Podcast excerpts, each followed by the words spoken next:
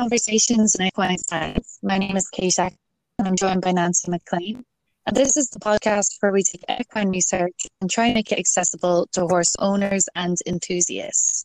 Please remember with each topic we discuss that your horse is an individual and make sure you seek professional advice before implementing any strategies. On today's episode, we have Richard Mott joining us today. So, welcome, Richard. Hi, thank you. Um, Richard has done research into blink rate as a measure of stress and attention in the domestic horse. And Nancy and I um, discussed this briefly about two weeks ago. So if you haven't heard that episode, definitely go back. It's a really interesting one. And today we're going to just get a little bit more into it and um, ask some questions that we've had sent in. So I was wondering if you could start, Richard, by just giving us a little bit of a background about you and your experience with horses. Um, well, I, I, started with horses, I suppose, when I was about eight years old. Um, started riding and um, started being involved with horses and horse care and horse management. Uh, and that's what culminated with me ended up um, owning and running my own event yard um, here in, in Northern Ireland. Now, alongside that, um, I try to maintain my education, really to keep the business um, on the cutting edge of, of training and management. So I did a, a distance learning equine degree whilst I was running the, the business. Um, I really enjoyed that. It taught me a very great deal about um, things like biomechanics and behavior and feeding, uh, all those really important things. Um, so on the back of that, I then went on and did a distance learning masters at Edinburgh, um, at the excellent Equine uh, Science MSc, um, and that again I found really really useful. Uh, it, you know, really educative um, issues of behaviour and um, training and um, nutrition. You know, again, really useful stuff for the um, the management of horses.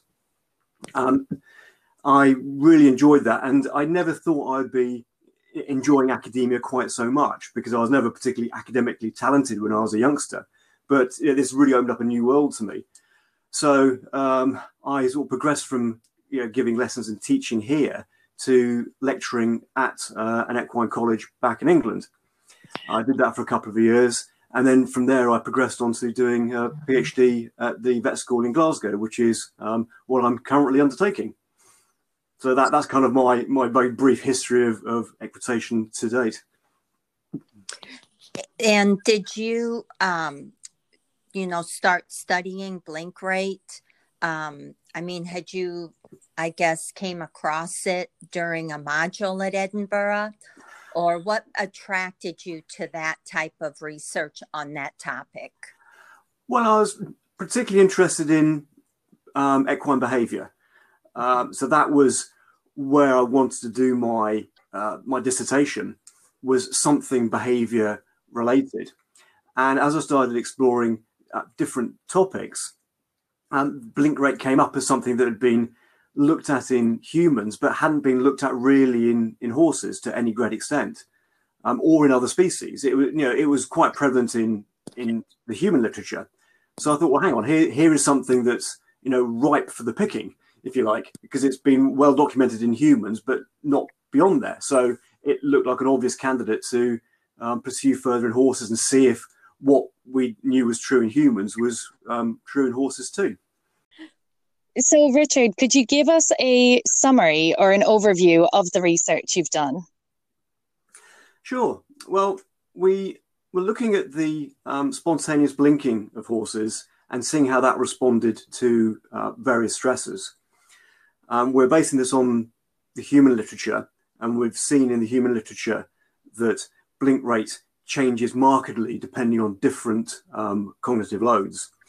Um, there's a lot of work done with um, air traffic controllers and with surgeons, and there was differences in blink rate seen when they were concentrating hard on something or were getting stressed by something.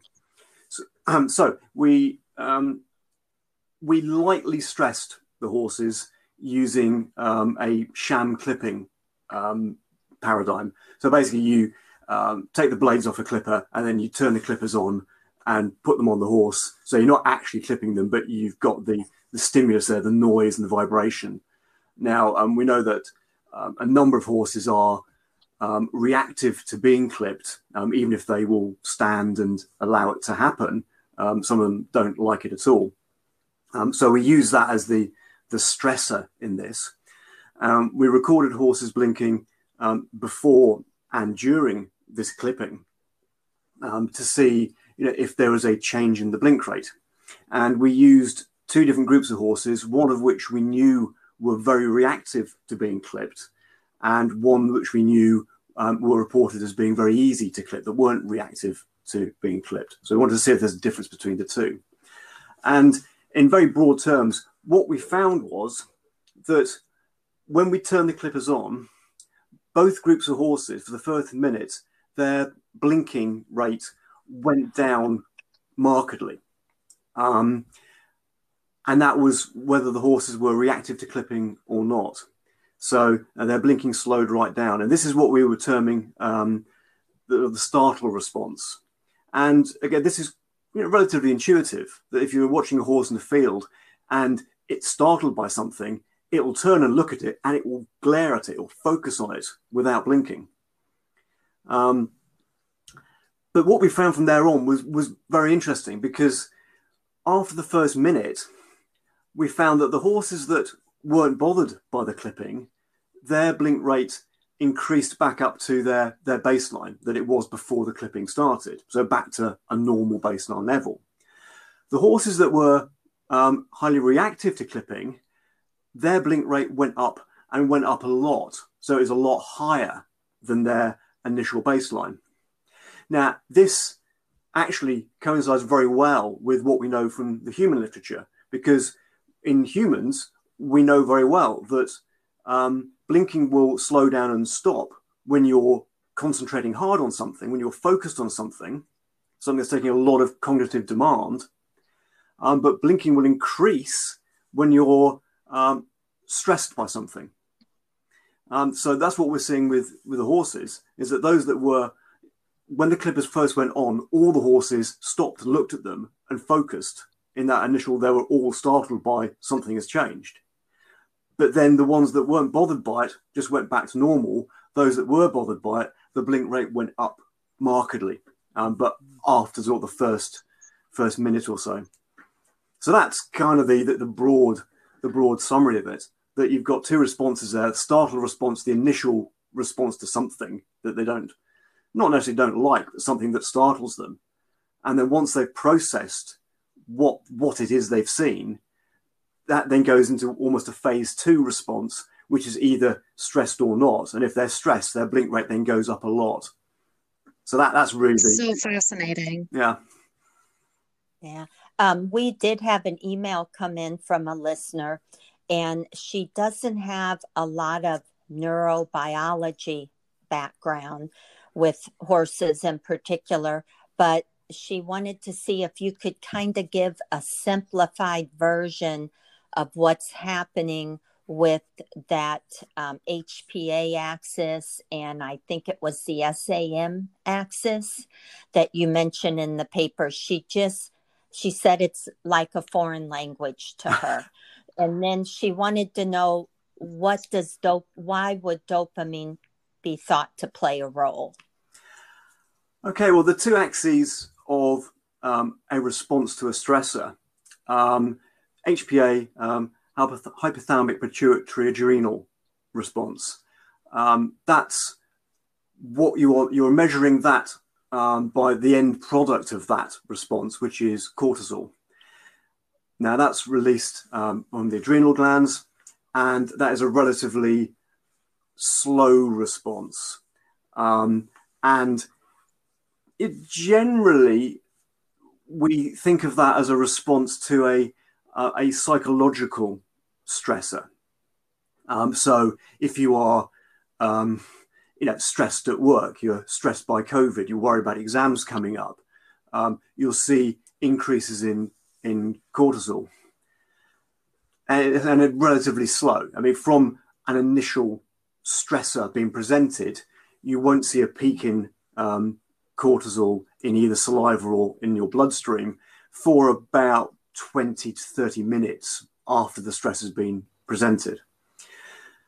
Now, the SAM axis um, is really the um, um, really the heart rate heart rate variability axis in effect. Um, the much faster response to um, to a stressor, and we think of that as a response to physical stress. Now, that's a, a little simplified because you um, it's very difficult to divide what's a physical and what's a psychological stressor. Um, so, for example, um, a a physical stressor that would set off the SAM axis would be severe hemorrhage. And that's an automatic response that would then change your blood pressure to try and um, the allostasis. It's trying to get everything back on an even keel. So and that's very, very rapid, very instant. Um, but of course, if you were hemorrhaging, that would be a psychological stressor too, because you can see that you're bleeding to death. So it's very difficult to take those two axes and, and, look at them in complete isolation. But in, in very broad general terms, um, one is the slower response to a psychological stressor, giving you cortisol. The other is a much quicker response to a um, um, to a physical stressor, um, which works on heart rates, heart rate variability, um, blood pressure, that kind of kind of thing. So I hope that kind of summarizes that. Um, yeah, that made it even more clear for me. Um, but I, I, at the show we did on your paper, um, I kind of tied in dopamine into it. That you also saw an increase in blink rate um, for pleasure when the horse was anticipating a treat or something like that. And maybe I misinterpreted that, but then that's why she wanted to know where does dopamine come into all this? Yeah, I mean that I mean that's a really good question because um, the dopamine system is massively complex. Um, it's a gross oversimplification to say you know, dopamine's um, the pleasure hormone. I mean, it's really not. I mean, um, serotonin is really the, the pleasure hormone. Um, dopamine is a hormone and it's a neurotransmitter. And what we're interested in in the brain is its role as a neurotransmitter. Um, mm. Now, in for those who don't understand what a neurotransmitter is, you have um, different nerve cells um, in the body uh, and in the brain and in the spinal cord. And when they connect to other nerve cells, what you what it looks like is a cell body that's got the nucleus and, the, the basic workings of the cell, like any cell, and then you've got in effect a long cable that comes out from it, um, and that cable attaches to something else, generally a, another nerve cell, and where it attaches, you've got a little gap, and that little gap is crossed by chemicals, these neurotransmitters, and there are lots of different ones, but cells tend to use specific neurotransmitters. So you have dopaminergic nerve cells that use dopamine as that transmitter. So that's where you get specific nerve cells that, that use dopamine. Now, okay. um, what you have in the brain is specific areas that are very densely populated with the cell bodies, i.e., the, the big fat bit of the cell, where, the, if you like, the brain of the cell is, um, of dopaminergic neurons. And a good example of that is the substantia nigra, which is a bit in the a, a small area in the midbrain. But those cables, the axons from those nerves, go all over the place in the brain. Um, they extend mm. um, to uh, the amygdala, to the hypothalamus, through to the striatum, uh, they go all over. Um, and they will transmit nerve impulses to different parts of the brain. Now, and so dopamine is involved in lots of other stuff.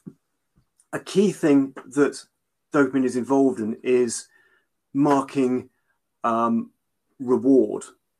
So it's not actually the reward itself, it marks when something's happened that is rewarding. So it's kind of stamping in the memory. Um, you have all these different inputs come in. So the thing you see, smell, hear, feel, touch, oh, that was nice. Right, okay. That do- the dopamine is then fired and sort of puts a stamp on, okay, remember those three things together because that was nice. So that's that's where dopamine wow. comes in for the reward. Um, but also, dopamine is involved um, in an inhibitory sense. So it will stop things happening. Um, and the best example of this is Parkinson's disease. So the, the, the shakes you get from Parkinson's disease is because you've got a lack of dopamine in a particular part of the system. And that you're losing the inhibition there because you've lost the dopamine. And so you're starting to shake uncontrollably because dopamine would normally be on a negative feedback there, controlling excessive movements. So dopamine does an awful lot of things. Um, so it, it, it's too much of a simplification to say, oh yeah, it's the you know, it's the the pleasure thing. Now, where it comes into the blinking, um, is kind of um, an implied thing, if you like, because what was seen back in 1983 in a paper using um, some primates was that if you play around with how dopamine acts, so if you um, inhibit the way dopamine acts or you enhance the way dopamine acts in the brain, you can control blink rate. So if you have dopamine acting more, um, so in effect you're giving more dopamine, um, you get a higher blink rate. And then if you reduce the effect of dopamine, in, in effect giving dopamine less, um, you get a much lower blink rate. Now, how that actually happens, we're not particularly sure because the dopamine receptors that have been um, inhibited or excited with the particular drugs that were given, and I, have mentioned them in the paper, um, are the inhibitory receptors, not the excitatory receptors. So you'd think it would go the other way.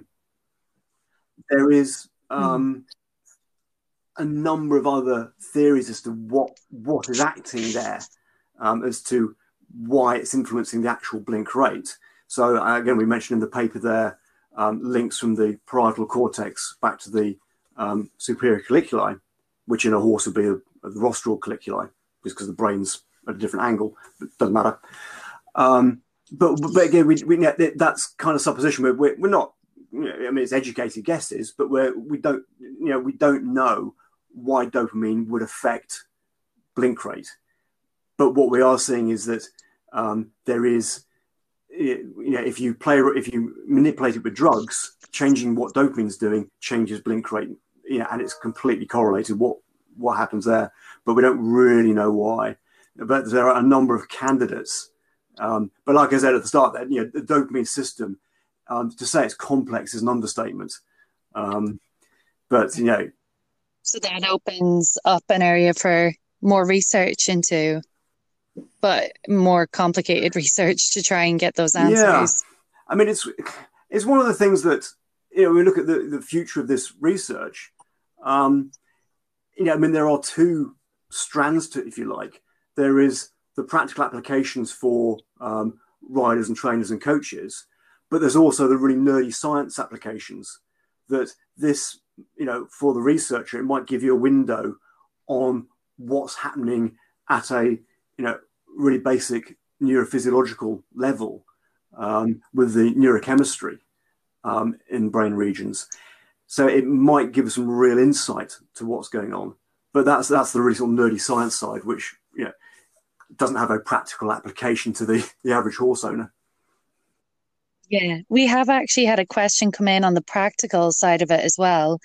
Um, Jenny, who is a um, an equine clinical animal behaviorist. She's wondering where do you see the practical applications? She has ideas of where she would be watching for blink rate and putting it into context, but she's interested in where this could apply in monitoring welfare across the industry.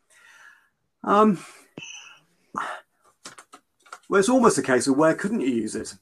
Um, I mean, when we look at monitoring welfare, I mean, monitoring welfare is a is a really important aspect um, of everything to do with horse ownership, horse management, training, Um, if we're going to be ethical in the way we deal with and manage our horses, we want to be sure that um, we're not impacting negatively on our horses' welfare. Um, now, that is a, it's a really difficult thing to quantify. Um, what we can't quantify really at all is horses' emotional state. We've got no idea what they're feeling. What we quantify with all our tools, be it heart rate variability or cortisol um, or blink rate, is a physiological response to a stressor. Um, and quite often, you can't tell in isolation whether it's you know a good or a bad thing. Um, I mean, I've got a paper coming out, hopefully in a couple of months, on heart rate variability, and that, for all people tell you, that is almost impossible to tell whether something is good or bad. It's just a response. You know, if a dog is really excited by something, its heart rate variability um, goes down massively. If it's really stressed by something, its heart rate variability goes down. So, you know, you know using one metric in isolation um, is very difficult to get a true picture. So, what I see you know, blink rate being used for, um, certainly in the research setting, is um, another tool to add to heart rate variability you know, and to cortisol. Um, so you can say, okay, we are seeing a response in all of these. Um, now, for the the horse owner, horse trainer out in the yard who hasn't got all this kit and who isn't a researcher, what it gives you is a a really simple ready reckoner as to um, you know, what your horse's um, response is. You know, is your horse's response changing? Um, and again, it, it's relatively intuitive um, that you can see your horse is suddenly fixed and staring wild eyed at something, or whether it's gone from being nice and relaxed to suddenly blinking um, at a ridiculously high rate.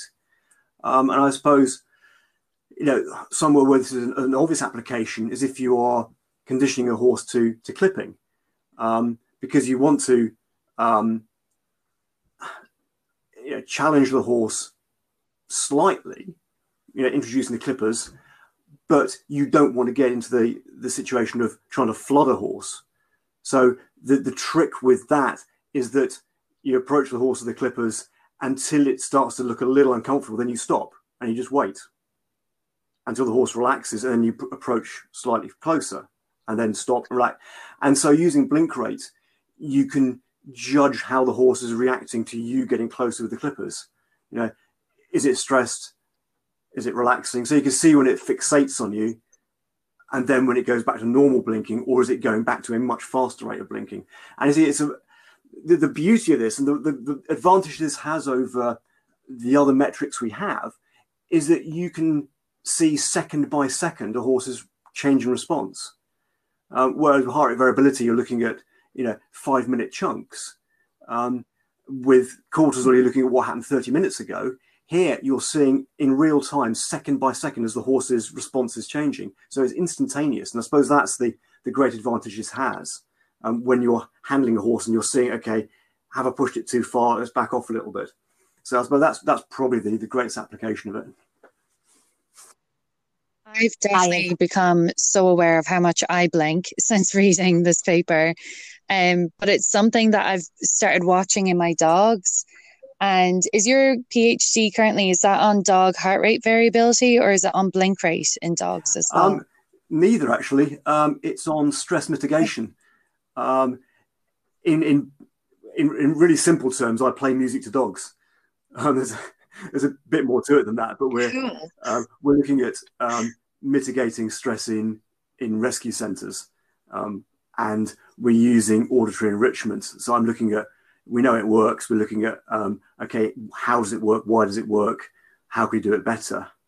Um, but. That, we actually had an episode on using music in stabled mm. horses, and it was like brilliant, like just eye opening to the different types of music they like. But yours is definitely that step further. You know, why does it have this effect? Well, that's the thing, and it's, it's one of these things that if we know you know what why it's doing it, we might be able to do it better.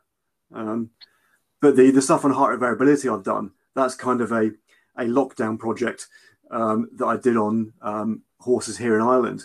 Um, so I managed to snaffle some of the um, ECG equipment from our equine hospital, bring it back over here. We've, we've done a lot of stuff with ECG, comparing it with Polar and another heart rate monitor.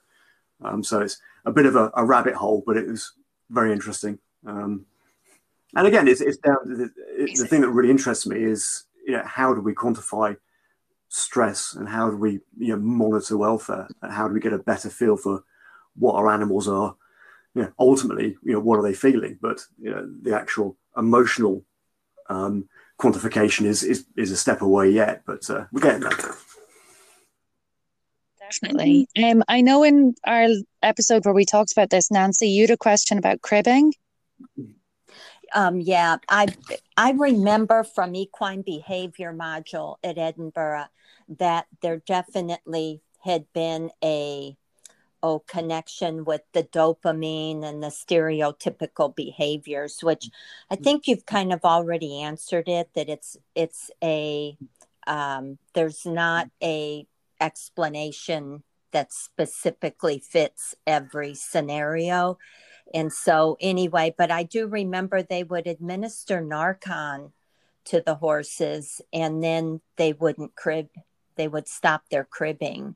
And so, um, anyway, I had kind of wondered how the blink rate would correlate with well, that. Well, I actually had a horse, um, didn't include it in the study because it was the most horrendous cribber I've ever seen. Um, it just cribbed continually. I've never seen a horse like it. Um, now, there's a paper by Robert et al. Um, a, a, few years ago now. I can't remember the date of it. I, have cited it in in mine, um, but they were looking at um, stereotypical behaviours and blink rate, and they found that horses that exhibited stereotypical behaviours had overall an, an average over the course of an hour a higher average blink rate. Um, but in watching this horse while it was cribbing, it was really interesting. And what I saw goes exactly along the lines of what we know from the human literature, because when it grabbed the door, you know, when it was focused on getting at the door, getting its teeth on it, and grabbing the top of it, it didn't blink at all. As soon as it released, it then blinked really rapidly. And then what, as soon as it's concentrating on grabbing the door again, stopped blinking completely. So while it was focused on the grab, and the hold, it didn't blink at all. But the second it released, it blinked really, really rapidly. So that's what I was saying about, mm. you know, the, hmm. the beauty of blink rate is you're looking at the second by second changes. Know, if you recorded that horse for half an hour and reported its average blink rate, it wouldn't give you anything like the true picture of it, you know, not blinking, then blinking really rapidly, and then not blinking.